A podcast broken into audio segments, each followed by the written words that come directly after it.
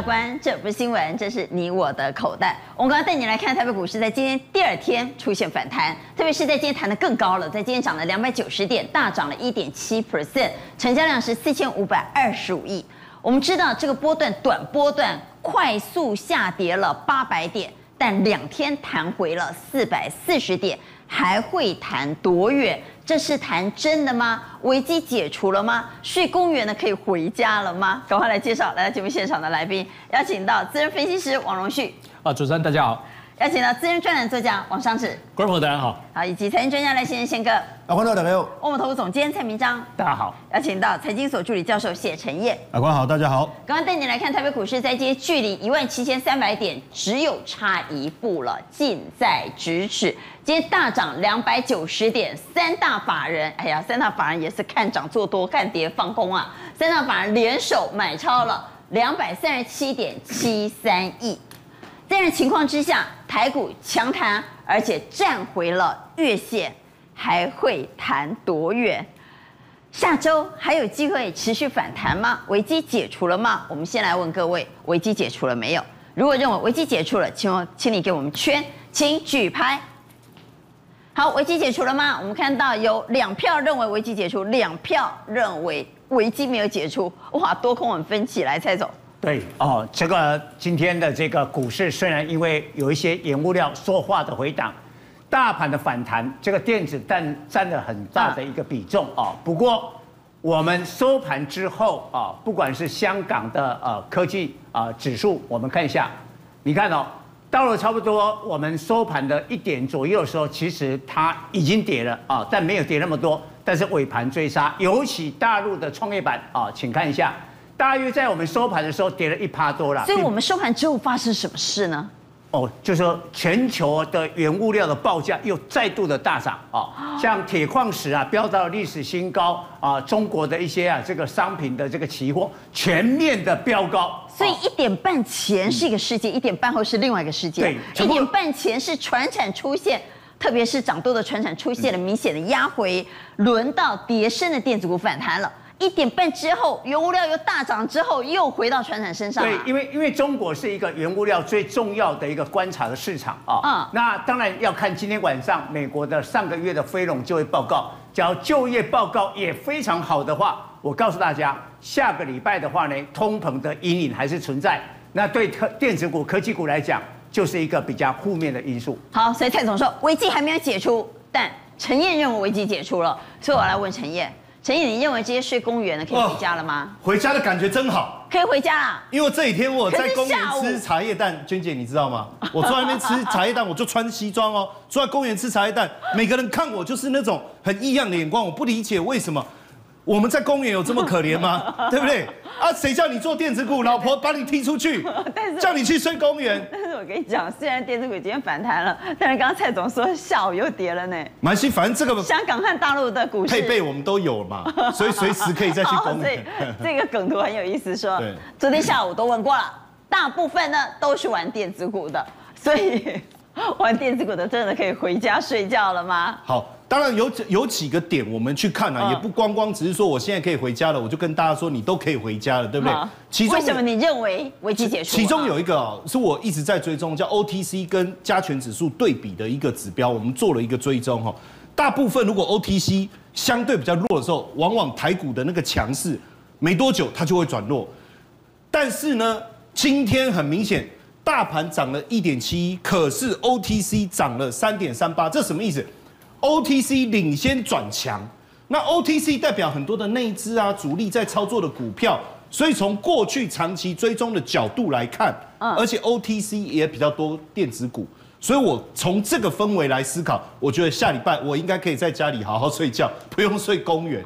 所以下礼拜电子股我认为是有表现。那些回家睡的，下个礼拜又要得去公园。不会，娟姐你不要诅咒我，好不好？不不不，好好来。那再来，我觉得在今天。摩台全指股的部分，就在大型股的部分，有几个迹象，我觉得是很不错的。包括你看，记忆体的部分，啪，华邦电直接涨停板。可是上个礼拜很奇怪，明明这个产业是多头，它却是弱的。那我觉得，当市场回它一个公道的时候，再加上国巨被动元件，大家也觉得看好，你怎么会上个礼拜也是弱，今天也上来？再来上个礼拜外资报告看坏的面板股，哎，今天你看群创啪一个尾盘直接给你拉到涨停。好，包含这个高价的这个 IC 相关的股票，系列、合一生技的部分，还有包括环球金，上个礼拜其实。这这几天哦，环球金的表现也不好，可是我不理解啊，你矽晶圆上游在涨价，你看又还一个公道，所以我从这里面来看，当股价还给产业的多多头的这个基本面一个公道的时候，我认为是真正的一个上涨。另外，我再带各位看一个，就是在这个贵买的部分，富贵值、富贵相关的股票，你看金利科，我现在不是说金利科它就翻多了，或是基本面就好。但是问题是一路下跌的股票，如果都没有人愿意逢低承接，你看盘中杀到跌停呢，再拉回涨停，有人愿意承接，有傻子愿意接股票，那不是多头是什么？哎，你别说人家接股票的是傻子。啊，不不，我的意思是说有人愿意接股票。好，再来，我们这几天在节目当中不是也有提到晶片的问题导致红杰科的下跌？你看股价也上来了，还有电动车相关的，电动车今天蛮强的。其实很奇怪哦，这个礼拜电动车的表现都股价都不好，哎，它今天回温了。你我的意思是说，有产业前景的股票回温是一个很重要的讯号。你看微刚，对不对？之前我们节目中有谈到奇亚币的信华，信华之前也受到一些冲击。普瑞 KY 两千多块的股票可以拉到涨停板，那你说市场是玩假的？这些人拿自己的钱开玩笑？公园睡久了头壳坏掉？我觉得不是。然后包括普瑞，哎，受惠苹果概念股的也回温了，所以我觉得。不是玩假的，有机会下个礼拜延续下去。好，所以我要来问，氛围转变了吗？如果睡公园的这些玩电子股的都可以回家睡觉，是不是代表跌深的电子股现在要换他们做主流了？而船产要休息了？我们看到今天至少台北股市的船产在今天除了航运之外，都出现高档调节的卖压，所以电子股要回神了吗？请举牌，认为电子股有机会的，请给圈，请举牌。我们看到现场有两票认为电子股有机会，两票认为还是没机会，一票放中间。所以到底危机有没有解除呢？二比二，到底电子有没有机会回升呢？也二比二。还有这边庄家贺来问一下荣旭，来荣旭，我们也注意到，其实在这个礼拜呢，包括上个礼拜召开法说会释放利多，都利多出尽。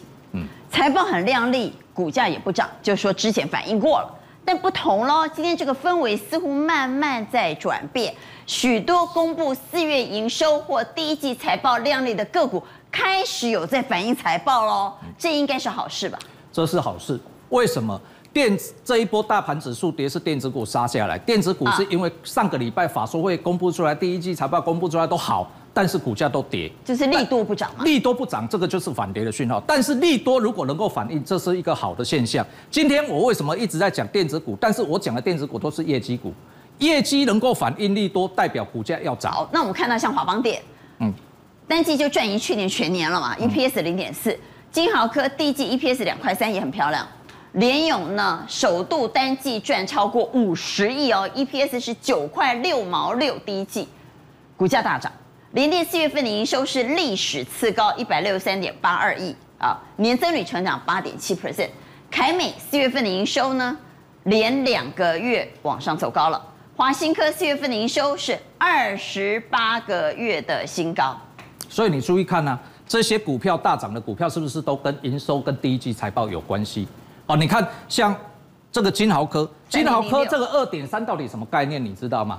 因为它一二月的两个月的。这个 EPS 加起来是差不多一块，那三月这个第一季是二点三的话，代表三月份它一个月就赚了一一点二一点三，那现在四月的营收公布出来又创下新高，换句话说，四月份可能单单月的 EPS 又是一块钱以上，这为什么会是这样？因为金豪科它做什么？利基型的低润，利基型的低润合约价现在涨了二二十一趴，所以。晶豪科它拥有大量的低低价的相对的一个库存，所以它受惠到这样的一个涨价效应。我们估计第二季单月的 EPS 都有可能飙到一块钱以上，所以它的这个获利好啊。所以股价你看这波虽然有跌，但是反弹的速度也很快。好，换句话说，电子股的财报利多会陆陆续续开始发酵了。是。好，整个氛围确实在转变。但我刚刚看到上次哥，不管是问危机有没有解除，还是问电子股有没有回升？你都是给差哎，我都比较悲观的。其实应该是讲，我我很同意，其实刚刚蔡总讲的，我讲我对于股市的判断，我岛内在台湾岛内有本身的它的驱力，但就我长期以来都是住在香港。我先从香港联动大陆来来讲，其实台湾电子科技股虽然有岛内本身的这个主要的驱力，但是它的全球联动性很高。刚刚其实蔡总点出很大的关键，现在原物料，尤其是在期货，特别是我，我都是这些年都是在做期货，期货本身的这一波当中推动的上涨，主要是你都跟着李嘉诚，我们真的很想知道李嘉诚怎么看啊。我他很多电动车，我是做电动车相关的啊，所以就在这个过程里头，你知道，其实原物料的这波上涨，当然背后还有很大意义，就刚刚蔡总指出的通膨的这个部分的阴影啊，其实是都。知道现在通膨是个事实，只是说最后美国当然一直要硬压住这个关于通膨产生的杀伤力，它是不是变成一个最巨大的黑天鹅？可是这个部分究竟什么时候会爆？当然，其实我我始终是对于这一波通膨的部分什么时候爆，我就觉得一定会爆，而且这爆的联动性的影响。绝对显现出来的部分，它就在某一天一夜之间，而且礼拜五是很恐怖的这种 转折的时间。所以刚刚这样蔡总讲哦，你知道这因为最近的所有部分，无论期货的上涨下跌，全世界的经济的部分呢，就是都是在礼拜五，礼拜五是很恐怖的。所以礼拜五当中，如果有一些。觉得下个礼拜好像可以延伸的这种想象力，我认为在最近的礼拜五都是很恐怖的礼拜五，因此我认为还是要保守一点。我是跟蔡总的立场是相同的。今天晚上不会有什么事吧？美国有什么事吗？那个新增的就业人口只要超过一百万人的话，通膨直接引爆。哦哦，所以今天晚上最重要的是新增就业人口，被上次讲的害我有点紧张了。哦，不过我们来看看在今天传产里头。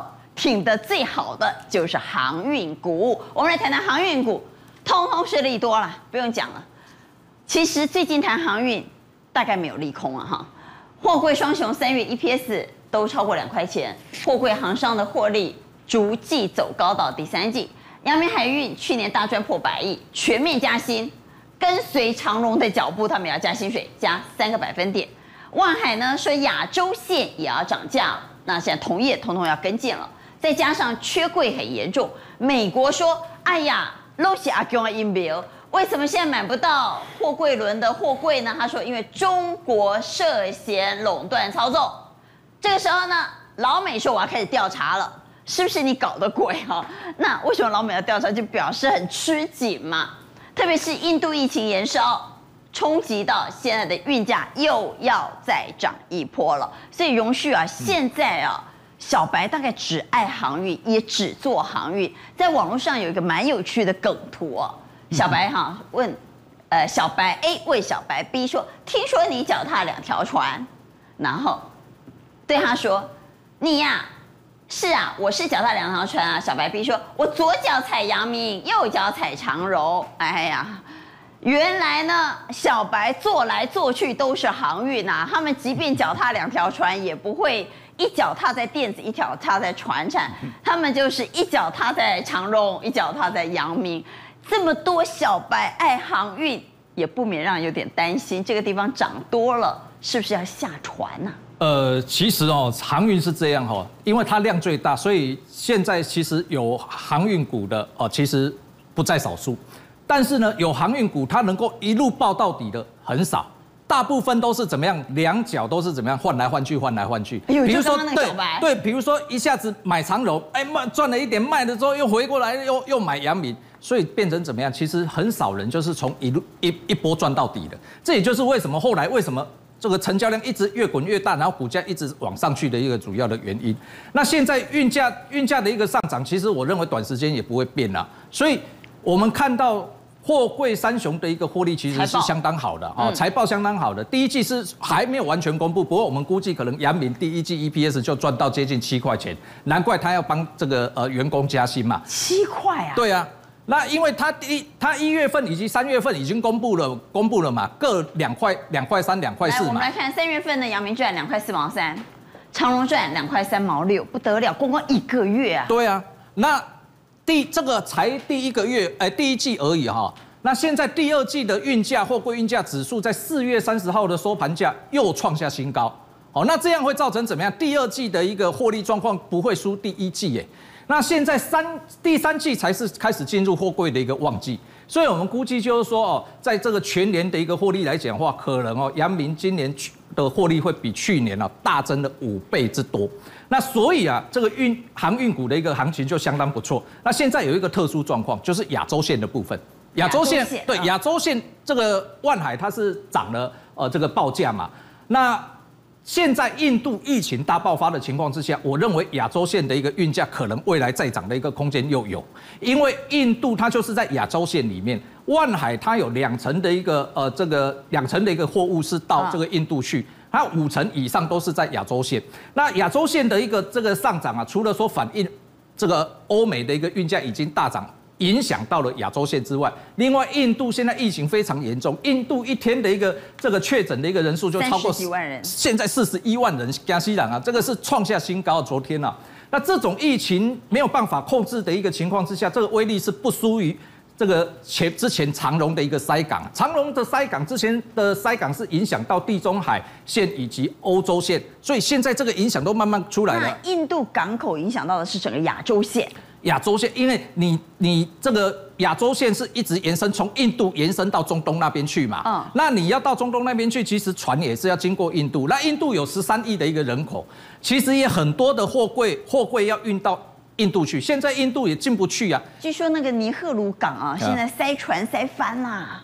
之前是塞美西，现在是塞这个尼赫鲁港。对，印度的尼尼赫鲁港，印度的尼赫鲁港差不多就是它的一个这个印度最大的一个货货柜货柜的一个港口。那这个地方如果进不去的话，那就整个船都塞在那个地方，而且不是塞船而已，也缺工。因为现在印度印度啊，这个染疫的人口太多，很多工人上不了船啊，啊，在船上的也下不了船，所以变成怎么样？船就算你到国外的港口，他们也不让你下船嘛。因为印度的船员也是很多，听说全球有二十，而且不没有办法轮班，而且如果你如果是印度的船员，因为全球有二十二十四万的这个印度船员，哎，你你就算没有没有。到这个陆地上，印度陆陆地上啊，你在船上，你只要是印度船员，你要到其他地方要下船也是很麻烦的，因为你是印度籍的嘛。哦，所以这个就会造成怎么样？运价是易涨难跌了。好，那容旭，嗯，问题是航运的交投，我们来看一下航运的交投水位来到了二十 percent，这不会过热吗？这个哦，很多我就讲当冲的。所以你去看哦，货货柜三雄小小白，你要看他怎么样做嘛。有一些小白是隔日冲，有一些是隔两三日冲嘛。那我讲的像现在这样的一个运，这个成交量这么占比那么多，其实很多都是当冲的啦。那当你看那个当冲比啊，这个货柜三雄差不多每一天都是五六成之多，所以实际买了之后留留到隔天的不多了。那有留到隔天的，可能稍微震荡。就就又出来了，嗯，那所以今天呢，其实航运股的部分，我认为它就是在洗盘。其实我看我们导播如果可以放出那个呃这个阳明或者是长荣的一个 K 线，我们就可以发现，其实这几天呢、啊，它的股价在做什么事？好，我们来看，请容旭带我们来看好航运股，因为。陆股当中的航运股，我们也来看一下陆股当中的航运股。除了我们自己的航运股表现不错之外呢，其实陆股的航运股表现也很好。这是全球的。好，我们来看到中原海控在今天也是涨了哈，包括中原海特也涨了将近五个百分点，招商轮船也涨了超过四趴。所以我们回来看，现在。网络上问最多问题的就是在问货柜轮，是很多人在问货柜轮要卖吗？也有人说不要卖啦，会破百啦，不要被洗掉啊。所以来，荣旭帮我们来看一下阳明，我们先来看二六零九的阳明哈。阳明的 K 线，你刚刚说从 K 线看得出来，我们看 K 线最近在震。我们看 K 线跟成交量就知道，你看它成交量最大是不是在这一天？就第前四个交易日在这里啊，就星期二的时候，它放出大量之后，最多拉回，连十日线都没有碰到，马上就又拉线线上去。这代表什么意思？这这里代表筹码在换手，而且它是大震荡洗盘的。所以它震荡的过程只是在洗盘。它是在洗盘，因为它震荡过程里面它是放出大量，而且它最后不是收低哦。你看几乎每一天拉下影线，你看拉下影线，拉下影线，然后今天收在。呃，这个是收盘价的一个新高。换句话说，你在这个洗盘过程里面，你都不要去动它，其实你到现在还是一样赚钱。那这什么？老谢说，冲来冲去不是在投资啊。所以我们不要冲来冲去。你因为你冲来冲去，你到最后还是要买回买回来。所以你今天问我货柜轮要不要卖，我认为你干脆就不要卖了。如果你看好货柜轮的话，因为你现在卖，会破百吗？你真的卖，你卖掉，你还是要再买回来，会不会破百？破百我不知道。但是我认为现在行情还没有结束。你看它股价强势股是这样哦，我教大家就是沿着五日线往上盘间走高。你看这个是不是强势的股票？最强势的股票。那这种最强势的股票连十日线都没有跌破，你为什么一直要去摸头？很多人就觉得，哎，这涨多就要摸头，就觉得啊，这个已经涨够了。那是因为手中没有这档股票嘛？不是这样说吗？但其实啊，在今天很多传产股高档压回之后，手上抱着航运的人，那是哎错啦，卖公没错啦。我们来看一个真实的例子啊，有一个人呢，他说他靠买航运股赚了一栋房子。当初呢，他就丢了三十万开始做的，这中间当陆陆续续、陆陆续续赚钱又越买越多了哈。从刚开始的三十万到现在一年海赚一千一百万，他说他在航运上没有赔过。那我们就来看看，哎，今天给三十万，探几千几百万，好，这是他的对账单哈，他在网络公布他对账单，我们就截取部分啊。他最早呢是在。去年的八月二十号买长荣，当时买的很便宜，是十四块九毛五。到后来陆陆续续、陆陆续续、陆陆续续都买，但后来可以看得出来，他开始早先呢是用普通股买进，之后呢开始融资了。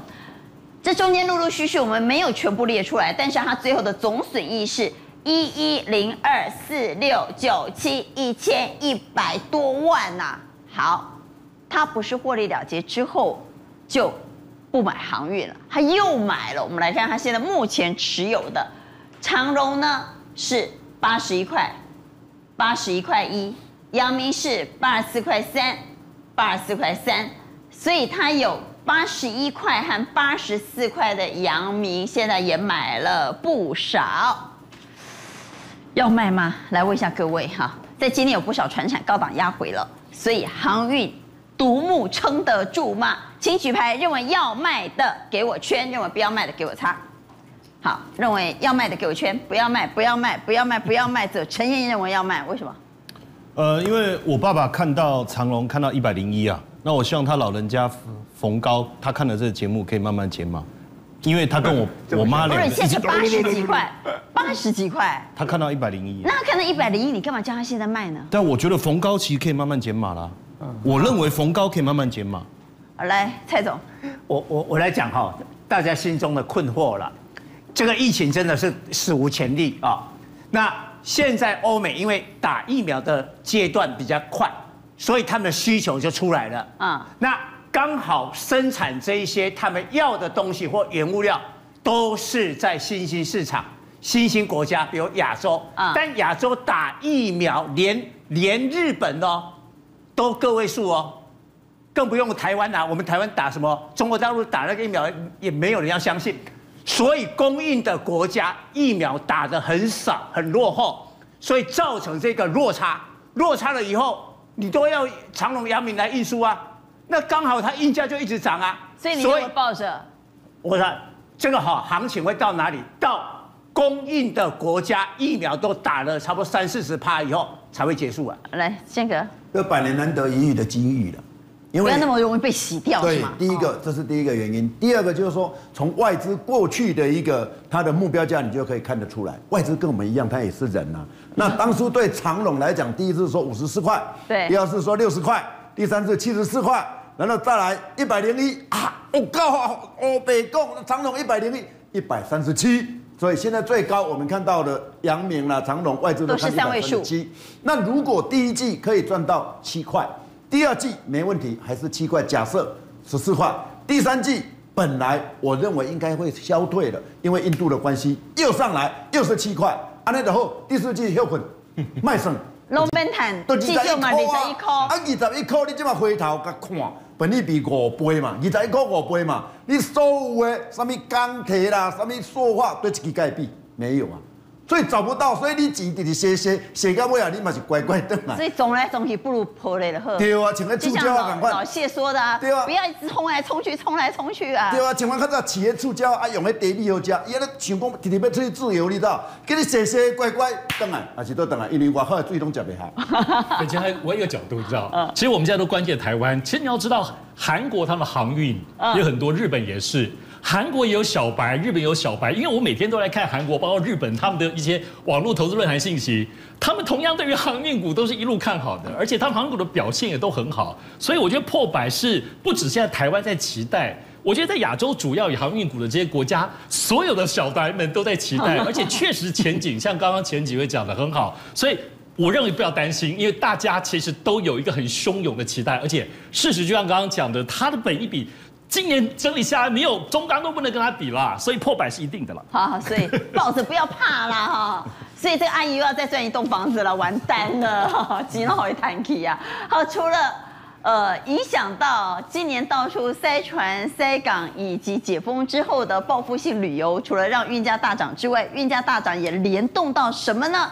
联动到车子也要涨价了，因为车子也要船运呐。所以我们来看，本田先开枪。车子恐怕要开始下半年吹涨风了。当然，车子会涨价的因素不仅只是因为运价，还有一个非常重要的原因是晶片荒。福斯说，汽车晶片荒会持续的恶化，晶片断粮之下，现在出现了新的危机，所以车商已经 hold 不住了。Honda CR-V 要涨两万块，好。其实我们刚才也谈到，车子会涨价的因素有运价上涨，有晶片荒，其实还有什么？还有钢啊，高钢价时代来了，买车买房都要变贵了。蔡总，对，虽然各国的央行都刻意要淡化今年的通膨，但是我告诉大家，通膨来势汹汹，万物皆涨。这个应该是史无前例的哈。我们今天讲两个部分，第一个晶片方，为什么过去一年居家隔离对那个晶片的需求供应来不及，晶片方现在还持续。再过来，现在欧美民众要出来消费了，结果大宗商品涨不停。两大部分，先讲晶片方，汽车业最惨。今年呢，这个二月份的日本多家的这个汽车厂说啊，我不懂啊。我的产量啊，已经受到晶片短缺的影响，我下滑了三分之一。德国的福斯还威还还发出警告，哦，这这个很重哎，甚至啊，不是我福斯倒霉，整个德国的经济都倒成一片啊。那北美因为这个呃汽车的这个晶片的不足呢，新车、二手车呢都飙到了一个新高。二手车的大涨。对对对，好。那台湾也啊，那弄干嘛讲台湾不台机啊？你看台湾的本田。开了第一枪，不要以为台湾晶片很多，对对对，本田也是涨价啦。这是最畅销的 CR-V 啊，要涨两万块了。对，那幅度是涨了两趴，所以国内的车市呢，下半年可能是涨价潮啊。但是有一家车厂，Toyota 例外，哎，你那都没代志。为什么 Toyota 可以例外？哎，你看哦，Toyota 从去年的八月份哈，它的这个产量就一路的往上。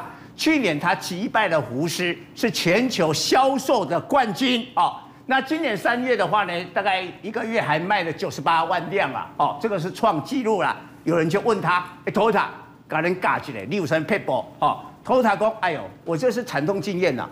十年前呐，三一一的海啸，当时我车用的晶片就是瑞萨，哦，啊，瑞萨断电断了三个月，哦，我 Toyota 花了半年才把它补起来。哦，记起这个教训之后啊，Toyota 就成立了一个救援系统的资料库，他找出来最需要的一千五百个零件，零件要替代的、要囤积的，就最关键的。好，他资料库里面有六十五万家的厂商，六十五万家，嘿，四十万个零组件，哪一个公司提供？去哪里买？哦，去哪里供应？记载的很清楚，万一这家公司不能供货，马上替代找谁？他们都清清楚楚。所以撑过来这一次，但是你以为永远撑下去啊？不啦！一给你二月的时候讲说，我可以撑四个月，四个月，所以它可以撑到六月。对啊，所以六月之后一样会断粮。一样断粮。好，但是呢，晶片荒难道只有汽车吗？来，比电，宏基的陈俊盛说：哈，没没没办法，晶片短缺，我比电来涨价，啊，比电要涨价。然后呢，手机也来。现在手机重要的元件已经啊涨价涨了十五趴。联发科下半年那个天玑两千那个要涨价啊，联发科把处理器涨涨价了以后，手机不会涨价。小米说他们要涨价。对啊，都涨啊，都涨啊。好，然后你想说啊，科技产品歪点污啊，不要紧，我买呗会没有涨价。你家里有电电器哈、电视啊、冰箱啊，通通要涨价。家电也有关系。哎，家电还是要用那些晶片呐、啊，对不对？那就要用智慧型的家电啊，哪电还用的就晶片了。好，那你要讲啊，不要紧，黑啊，家电我也不买。好，那你万一买车买房啊，哦，你的日常生活用品啊，我告诉你，通通要涨。现在要涨的，比如我们这一波看到钢铁的大涨。全球的钢价都大涨，涨到多可怕！你去看那个呃呃现在的这个钢价的这个数数字哦，那你看一下中钢五月份啊内销的这个盘价，乐阿的这个钢板的话涨了两千，这涨破了一倍啊！哦，还有一个这个用在建筑的哈，镀锌的钢卷哈也涨了这个呃一年来最大的涨幅。然后呢，你看只有这个汽车吗？那钢价上涨吗？买房子啊，你是所有的营造的成本都大幅上涨，很多营造业都讲钢筋改成气干呢，起码台湾哈一公吨卖两万块台币啦，哦，过去啊大概都是一万多啦，也是大涨。那台湾的钢筋也是全世界算是便宜的，所以未来还有涨的空间。所以呢，你连买车买房都要涨。哇，这个进入了空前的一个时代。所以 CPI 四月份已经突破了二的警戒线，来到二点零九。那回到选股的方向该怎么办？好，我们先讲晶片方。好，那这个在二三四四的华邦哦，那其实它今天是涨停，但是你看一下哈，最近的股价是跌了一段哦，而且跌到了这个季线。不过它季线守住还比一般的电子强啦，很多的电子不已经跌到年线，那个就先不要抢啊，不要乱抢。它第一季的财报 EPS 零点四啊，重点我请大家注意看是三十几块啦，三十几块，你只要找一个三百块的哈，我就不敢讲，这个比较安全。再过来，我们刚才讲说大宗商品，哎，现在涨原物料，但是有的下游把它转嫁出去了。我们来看一下，现在我对汽车跟汽车零组件哈，我是比较保守。为什么？钢铁涨价以后，他们恐怕很辛苦。但是呢，做轮胎的轮子的应该没有影响，因为那个不是新车的问题，旧车有时候也要换换换轮胎啊。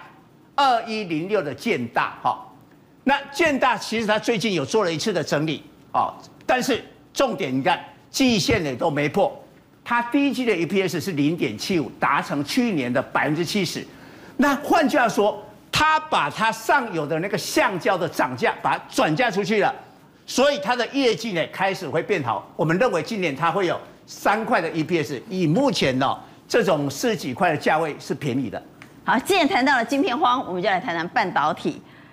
我们本来以为呢，拜登上任之后会松绑，但其实竟然紧箍咒箍得更紧了。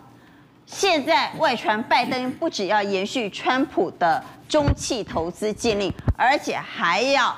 箍得更紧，所以道琼斯持续刷新高。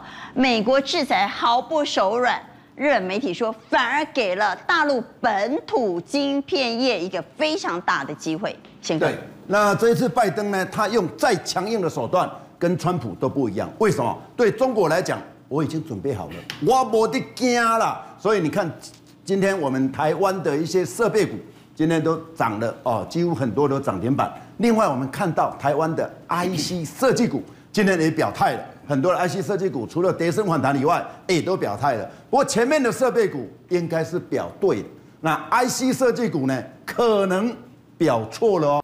这不是新闻，挖掘真相，金亮小子陪你追天下。我是金亮小子，我含有山苍子花青素，二战时可是皇家空军的秘密武器哦。它让飞行员执行夜间任务精准无误。还有我的好伙伴玻尿酸、柑橘类黄酮，还有虾红素、叶黄素哦。金亮小子给你全方位守护，永德金盏花萃取叶黄素。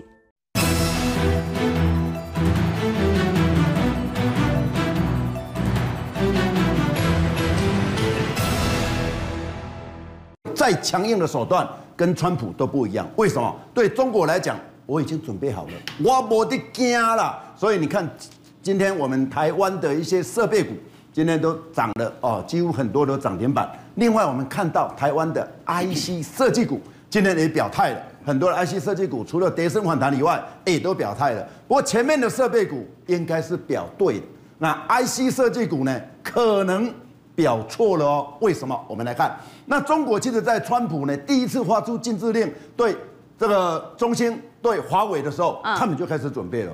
所以他们说，好，你这一次这样的话，很简单，它有几个步骤。第一个，所有中国大陆的半导体，它所有的设备要采用三成本土，然后政府给一千七百亿美金哦，不是人民币哦，补助。然后我跟你保证，你们这些晶片商不用怕，我跟你保证，所有的手机，包括联想。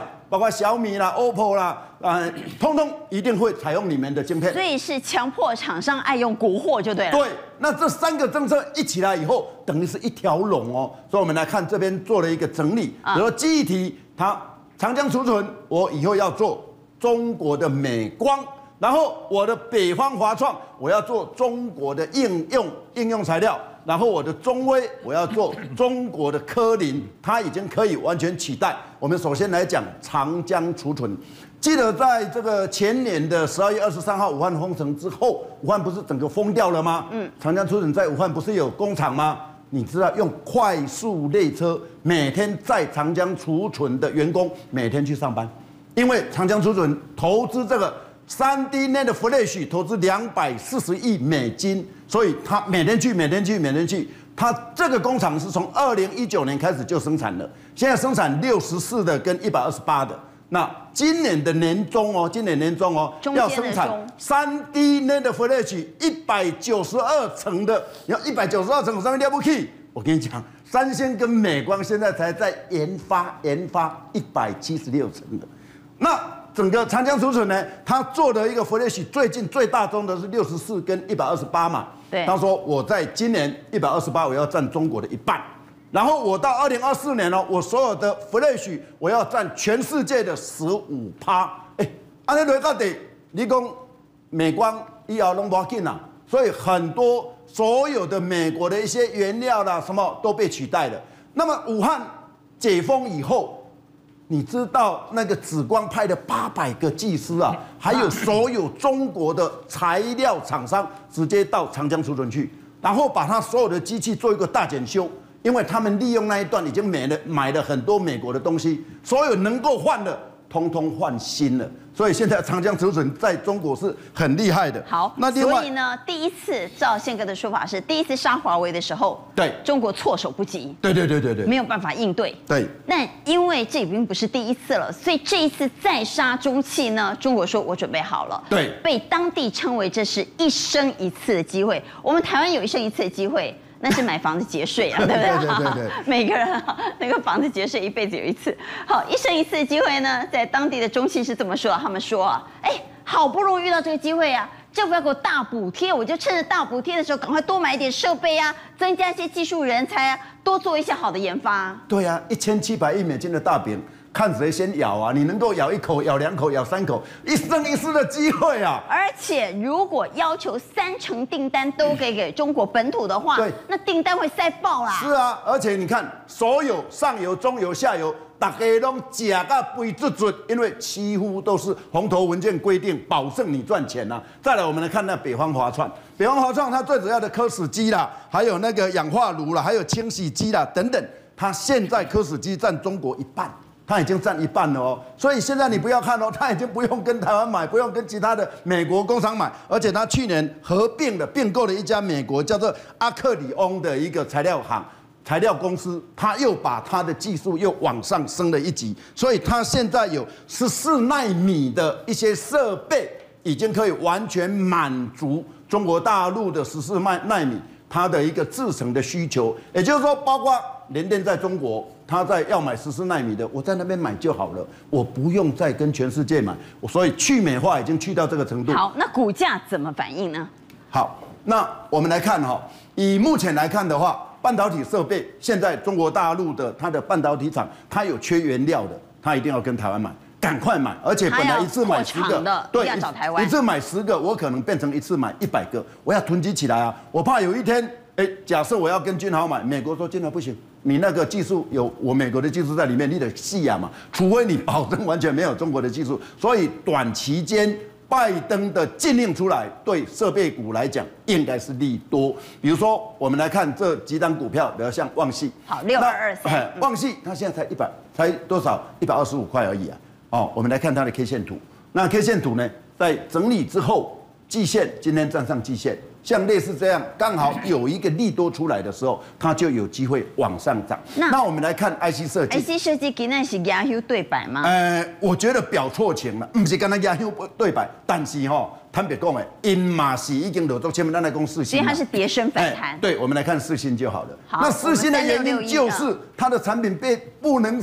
不能卖到中国大陆啊！那现在这个禁令紧箍咒箍得更紧了，还是不能卖呀？对呀，不但是四星哦，我看连以后如果小米、OPPO、vivo 都一定规定要买他们的东西，很多台湾的现在的晶片商吃香喝辣的，哎，整个不见了呢。你现在要小心呢，他们现在已经规定了哦。你做这边，你尽量做边惊，反正加一点给里面。那这个中间的串联，你想想看，这个中间就利用一千七百亿美金做一个大串联，做一个一条龙的一个一个服务嘛。那对台湾来讲，所有的不仅仅是 CKY，所有目前的 IC 设计，如果你中国占比很大的，都要小心了。好，所以恐怕在今天仅仅只是跌升反弹。不过我们来看五二零即将要到了。在五二零之前呢，现在推出了一个非常重要的政策，叫做美台巴拉圭三国联手。要联手做什么呢？要联手做再生能源和电动车。我要问一下尚志哥，为什么会是巴拉圭？美台我们可以理解，因为美国是电动车大国啊。为什么是美台巴拉圭呢？这个消息其实在一个多月前已经传出，结果果然证实。我们可以看到，它这次消息是美国国务院宣布的。那国务院宣布当中，那背后当然就是政治意义了。所以首先我们来看它为什么是巴拉圭。当然它还是有一个特殊的产业意义，我们待会说。首先看政治意义，毫无疑问的，当然主要还是为了固装。我们知道跟台湾的建交只剩下十五个国国家而已了，特别是在南美洲就只剩巴拉圭。那么在巴拉圭都知道，在巴拉圭的国内，其实无论是他们的党政、社会、企业界，包括民间，都有大量的势力吵着吵着要跟对岸、要跟北京建交，而且这个压力一直辗转到他们的议会、到总统府。那特别是在前阵子都知道，巴拉圭因为疫情关系，他们大概有七百多万人口，但是就有十八万，这是在上个月的数字，十八万已经感染了，而且已经死了相当多人，三千多人，而且疫情在扩散，所以早先也传出说台湾出钱帮他们买疫苗，也就是说跟巴拉圭还是希望想办法能够固装。那么因此由美国牵头，你可以看到就是一个大哥哥牵着台湾跟巴拉圭两个小妹妹，家一起来投资合作。我想这个部分是政治的意义，但是也不能小看巴拉圭哦，因为巴拉圭是这样子，它在地本身都知道巴拉圭其实过去它因为它是产玉米的关系，所以它在新能源方面它有生质燃油做了很长时间的基础，而且你不讲不知道，因为巴拉圭很落后，它的出口百分之三十是。汽车零件，也就是说，它其实是有很好的条件来在巴拉圭的南美地区来跟对于整个南美地区做一个核心，包括生产，包括在组装。因此，在巴拉圭的状况来讲的话，现在是这样子，在隔壁的邻国玻利维亚，他们一个最大的希望做电动车的公司已经决定要在巴拉圭成立他们的一个做轻组装的，那大概他们是大概两。大概约莫就是两千瓦特的，大概时速四十五公里的这个电动车的小车子，这是玻利维亚想做的，在巴拉圭做。另外，巴拉圭自己本身也有一个最头牌的一个集团，那么这个集团本身，他们主要是要组装，是要引进比亚迪他们的这个有关于元哈一元复始这个元系列的这个都是新型的，在中国大陆的新型的电动车，纯电动车。这电动车当中是这样子，它能够跑。三百到五百到四百公里的这整个的电池的续航力哈，而且它的电池的容量乃至于最后可以控制到它每公里跑的成本只要零点八美元，所以这个有关于比亚迪这个新型的技术是整个这个电动车是会在巴拉圭引入的，那么特别是他们的总统非常支持整个巴拉圭作为。他们新能源跟电动车的部分的基地，这个总统呢，在二零一九年的年底，甚至自己亲自开着。我们现在看到，这就是呃巴拉圭的总统，不好意思，我不知道他的名字。中中南美洲的人哈，他的开他自己亲自开着宣誓的意义，希望让整个巴拉圭都是有有个电动车、电动巴士的这整个的市场。开公交车哎，不简单。对对是是电动的嘛哈。对，总统自己开哦，总统自己开哦，这个这个，所以宣誓的意义非常大。所以这也就是为什么有美国在政治的牵线，但是实际上产业上希望能够把台湾跟巴拉圭联合起来。那么在固守这个政治的动机还是主要为核心。因为之前一直传哈，巴拉圭有可能跟我们断交，跟中国建交。不过我们还是回来谈电动车这个产业，确实很热，热死了。我们来看一个图，现在在预估，我们现在二零二一年哈，在未来一直到二零三零年，你可以看到这个图，就是这个是全球就目前我们现在概念上，除了特斯拉，我们知道中国大陆有非常多的车厂，而且销售非常多，也都同时知道，现在在全世界的主要大车厂，包括 Benz，包括 BMW 的这些名牌高级车，包括 Porsche。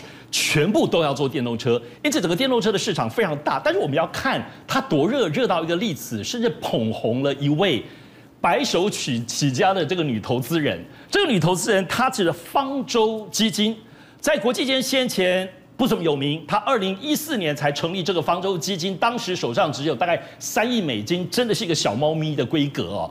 但是呢，他因为紧紧的锁定的新能源，尤其是特斯拉，所以他在特斯拉的这个成长期间，甚至到二零一九年，当特斯拉的股价已经大概在九十块钱左右的时候，这位 Catherine Wood 凯撒琳。伍德，或者是叫 Wood 是木头的意思，或者这位木头小姐，她的脑筋可不是木头，她甚至亲自写信拜托特斯拉的部分董事会，绝对不能你们股票私有化，你们一定要释放出来在公共市场。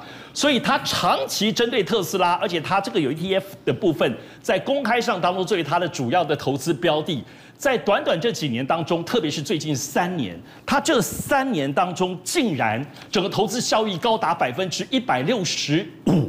是全世界在十亿十亿美金这个规格当中，全世界大概五百八十多个这个基金里头表现第一名。他从二零一四年只有三亿美金，现在来到七十三亿美金，被选为是白手起家的这个女金融家。